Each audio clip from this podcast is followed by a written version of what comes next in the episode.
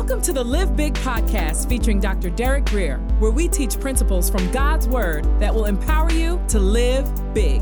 For more information, visit DerekGreer.com. Here's Dr. Greer. Father, I thank you for this moment to dig into your Word, to understand things that we would not understand if you did not write the book or inspire the book that we're about to study from today. We give you all the honor and glory for what you accomplished through this time of ministry. And I pray this in the name of your son, Jesus, and we all say amen. Open your Bibles to the book of Job, and we are going to begin in the first chapter, and we're going to end up in the last chapter of Job. And it's going to take me a little bit longer than normal to unpack this, but it's super important that you stay with me until we get to the end. Again, Job chapter 1 and verse 1. And the Bible said there was a man in the land of Uz.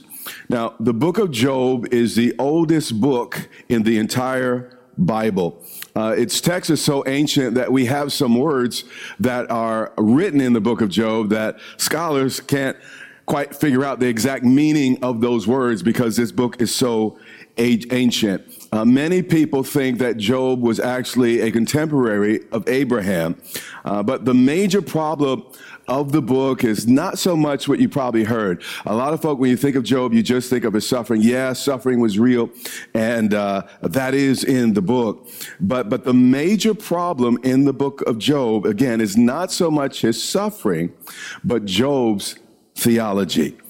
Job had to deal with the fact that God did not always do things the way that Job thought he should. And this is why this book is so important to us today, because many of us are in the same situation where we're dealing with a God that doesn't do things the way we think he should do things. You know, some things in life are not easy. Some things in life you may not understand, but faith is trusting God even when it doesn't make sense. He said there was a man in the land of Uz whose name was Job. So this book begins by introducing the main character. And the name Job, the meaning of this name, I think is going to surprise you. It literally means hostility. It literally means persecution. Another has said it literally means a man or a person who moans. So it signifies a person that has been roughly and harshly treated. And what we see throughout Job before we get to the end, is Job felt that he was mistreated by God. He felt that God had been unfair. Has anyone other than me ever felt this way? Well, all of us at moments in our walk with God will feel overlooked. We will feel underappreciated, unrewarded. And if that's the case, join the club. And that man, Job, was blameless and upright. Now, he was one of the most generous men of his time. I mean, Job was as good gets. Let's take a look at Job chapter 29 and verse 12. Listen to what Job says about himself. And he says it under inspiration here. Because I delivered the poor who cried out, the fatherless, and the one who had no helper. So in a couple of verses, we're going to discover that Job was one of the most powerful men in the East. Yet he took pains to protect the vulnerable and the poor. And this is important. A leader is not measured by how many people serve him, but how many people he serves or she serves. The blessing of a perishing man came upon me, meaning Job even showed up, you know, in people's deathbed, and he'd speak a blessing over their life. He said, and I caused the widow's heart to sing for joy. So he encouraged people that had been left behind in life. I put on righteousness and it clothed me. My justice was like a robe and a turban. He was a leader with no regrets. I mean, he was able to sleep with a clear conscience. I was eyes to the blind and I was feet to the lame. So again, he helped people who couldn't help themselves. And then he goes on. He says, I was a father to the poor. He was a role model to kids and the disadvantaged folks and people without. And I searched out the case that I did not know. The point is, Job was a bad boy. Job was doing his thing. He was living the life. But let's go back to Job chapter 1 and verse 1. It says, and Job feared God. So over the years, Job developed a deep reverential fear of God or reverence for God. His relationship was not shallow. His relationship was deep, and he had tremendous respect for the holy. But the next statement is really what's really, really uncommon today. It says, and he feared God, and watch this, and shunned evil. So he not only loved God, but he hated sin. The hatred of someone else's sin does not impress God as much as the hatred of your own sin. So Job was really living this thing, doing this thing, and let's keep watching what goes on in his life. Verse 2, Job had 7 sons, and in this time in history, in an agricultural society, the number of sons you had represented really the blessing of God in your life. And he also had 3 daughters that were born to him. So he had 3 little girls. So Job was the consummate family man. The picture of Job is really well-rounded. Also, his possessions were 7,000 sheep. So Job not only had a great family, great character and integrity, he had incredible wealth and prosperity. But wealth in this period was not measured by paper money like we might today. It was measured in land and livestock. So the Bible now is basically going into Job's bank account, explaining to us how rich Job was. So the number of sheep that was just mentioned is not about lamb chops. It's not about, wool. It's not about any of those things. But it really, what it does here is it indicates how much land Job owned. So it required, a couple thousand acres to be able to support this many sheep. Remember, sheep roamed from place to place, and they needed grass to eat. And if he had this many sheep, he had a huge prospect of land. He also had 3,000 camels. Now, camels were the freight trains of the ancient world, and they traveled long distance without water, so he probably had business throughout the Middle East as well as throughout northern Africa. He had 500 yoke of oxen. Now, oxen were used to plow the land, and in fact, we get the term acre from the amount of land that an ox could plow in a day. So, for him to have 500 oxen, that speaks of a whole lot of land. And then he goes on and says he had 500 donkeys. Now, this may surprise you a little bit, but back then, donkeys not only did work, but they were prized for their milk. And I know you're used to cow's milk and goat's milk, maybe, but look on the screen, and you'll see that actually, even to this day, donkeys are actually milked, and people live off of their milk. And a very, very large household, meaning he had a lot of servants, or he had a company, with thousands of employees, if you put it in today's context. So we see here that Job was an emir, or Job was a king.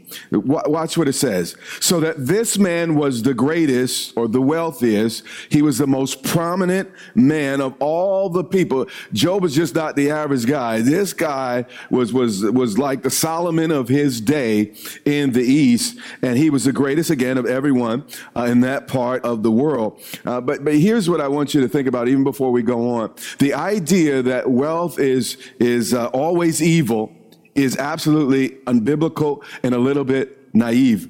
There's no problem with having money as long as money does not have you. So when God blesses you financially, don't just raise your standard of living, raise your standard of giving. And we see with Job did not only possess great means, he also shared and gave generously of his means to the community and the people around him. Let's get back to Job's family, verse 4. And his sons would go and feast in their houses, each on his appointed day. So his kids liked to party, a lot like some of our kids. And he would send and invite their 3 sisters to eat and drink with them. So this was a tight-knit clan, and they still did things together, which is great. So it was when the days of feasting had run their course that Job would send and sanctify them. So he took being a dad seriously. Mama needs to do what mama needs to do, but daddy's also also need to do what daddies need to do. And daddy would check up on the kids and make sure they were doing the right thing. And you need to make sure your kids are in church. Now, right now, they can't physically be in church, but sit with them as your live stream so they can learn this word. Even if they don't get it, let them be exposed to it, because later in life, a lot of what they learn now actually God will use to, be that moment or bring to remembrance, as we've been speaking about what the Holy Spirit does. He'll bring to remembrance some of the scriptures that were taught that will lead them in that moment. And if you train a child in the way he should go, when he gets old, he'll not depart. So make sure you are not just letting the TV or the computer babysit your children. Make sure that your kids are spending some time in the Word every week. So again, Job was being a father, and he'd rise early in the morning and offer burnt offerings according to the number of them all, not just the boys, but also the girls. And we're not the first generation to worry about our children. Job was concerned about his kids, and he would try his best, to give offerings to God because he knew their bent. For Job said, "It may be that my sons have sinned and cursed God in their heart." So he knew that his children had a reckless streak in them. And we must be honest with ourselves about our kids and about who they really are, not just who we want them to be. And some parents, they're so, I don't know what it is, but they can't see their kid for what it is, and they act like the kids are angels. So, if there's a problem in school, they go and argue with the teacher instead of admitting the fact, my kid probably did that.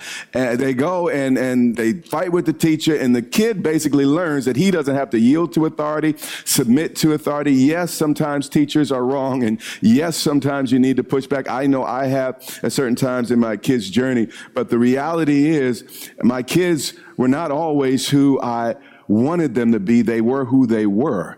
And the reality is they grew into great men, and I'm so proud of them, but it was a journey. Let's keep reading. Thus Job did regularly. So far we see a good man, a vigilant father, a fun-loving family. Who could have asked for more? But now we're about to see the clouds roll in. Watch what happens. Verse 6. Now there was a day when the sons of God came to present themselves before the Lord. Now, this is imagery that might be a little difficult for us, but the imagery here is an Eastern king holding court. I think probably the best way to describe this would be like our president calling a cabinet meeting. So he's calling all the leaders in the nation before him, and watch who comes in. And Satan also came in among them. So the cabinet walked in, but behind walked in stinky Osama bin Laden. And you think he shout for security, but surprisingly he doesn't. Watch what happens. And the Lord said to Satan, the first time I read this really bothered me. Why didn't God just throw him out? I mean, why is God having a conversation with the devil? Then it dawned on me, it finally hit me. God didn't react to the devil because he wasn't threatened by the devil. Now, the devil may scare us, but he doesn't alarm God at all. And the Lord said to Satan, he wasn't nervous. He was like, oh my gosh, none of that. He actually has a conversation. He said to Satan, hey, Stinky, where you been? From where do you come? And immediately, by God asking this question, we see who's in control. God was the interrogator, not the interrogated. Satan had to answer to him. So Satan did what? He did what he better had done. He answered the Lord and said, well, I've been going to and fro on the earth and from walking back and forth on it. Now, even the devil must give an account to God. So you better believe those of us that act like the devil are going to also have to give an account to God.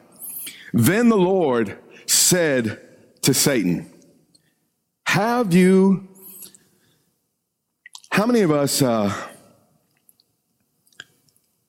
realize that when God asks a question, it's not because he doesn't know the answer. He's trying to locate us. He's working on something. And he said, have you, Satan, you have the audacity to show up here. I have a question for you. Have you considered, and actually we're about to see, he was taunting the devil. Have you considered my servant Job? A more literal reading of what God said to the devil there is, haven't you set your heart on my servant Job? One more time. Haven't you, devil, Haven't you been longing to get your hands on my servant Job?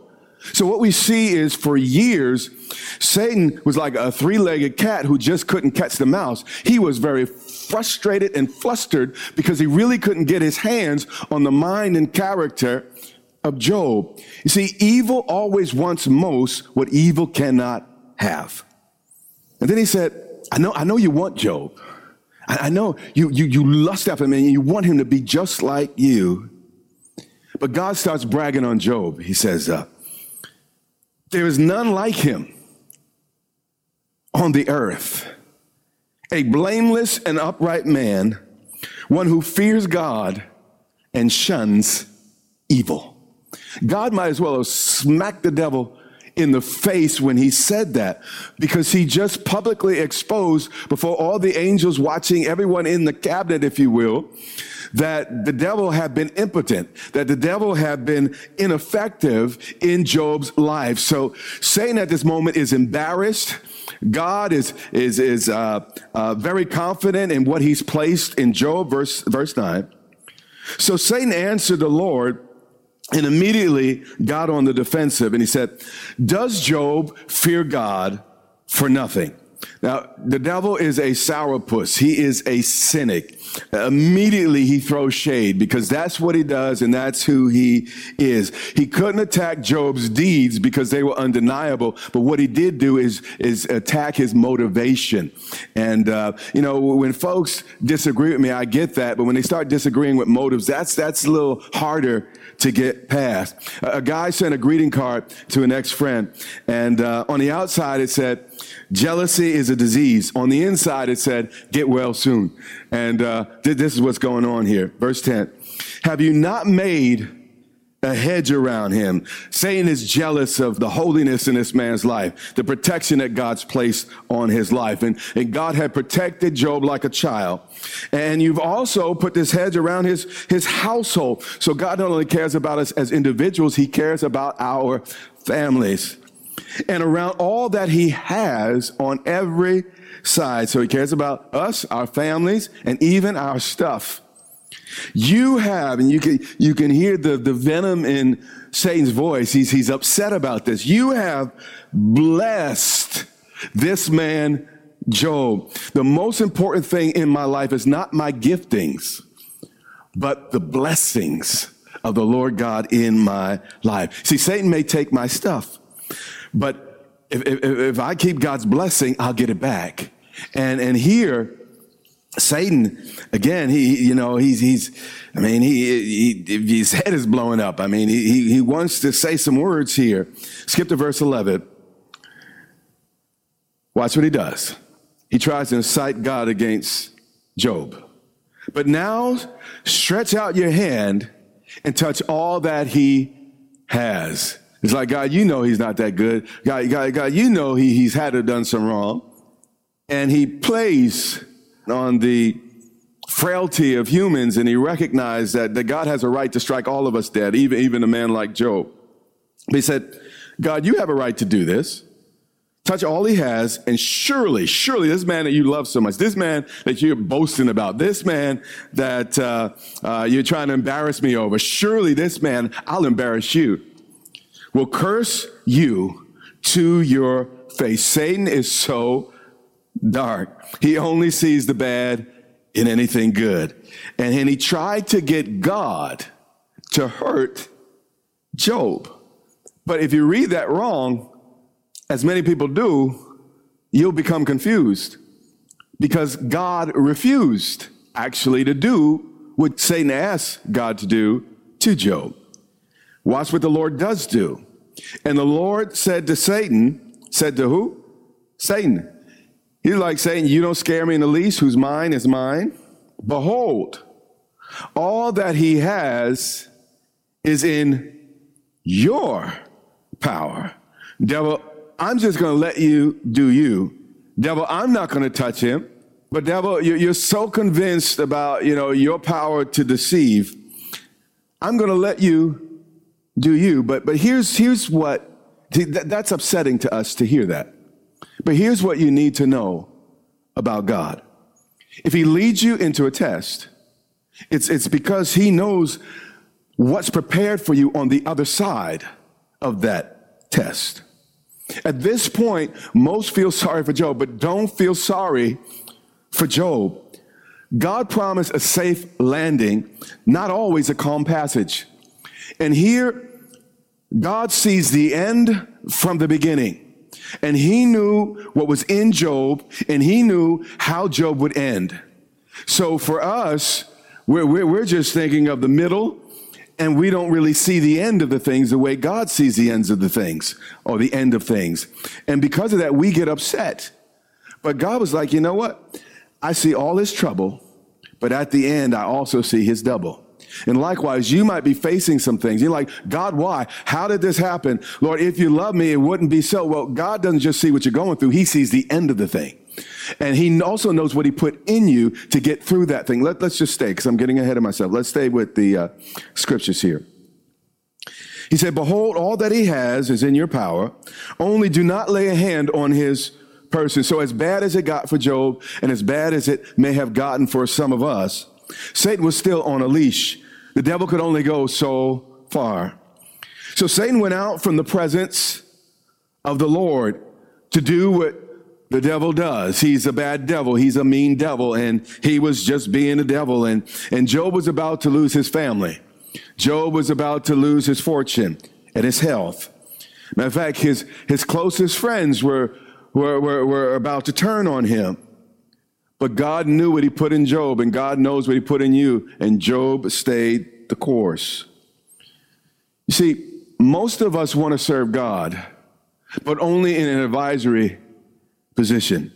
As long as he does what we want, the way we want, when we want, how we want to serve God. But the moment God makes an executive decision, the moment God makes a decision from his vantage point and not ours, we start to question our commitment. He said, only do not lay a hand on his person. So Satan went out from the presence of God. And then all that transpired throughout the book begins to take place. But let's take a look at just some of it. Job 2 and verse 7. So Satan went out from the presence of the Lord and struck Job with painful boils. Notice the devil did this, not God. God is not the one making you sick. God is not the one making you broke. God is not the one that's confusing you. The devil is doing it. Notice again, the devil did this. You have been listening to the Live Big Podcast with Dr. Derek Greer. For more information, visit DerekGreer.com or follow Dr. Greer on social media.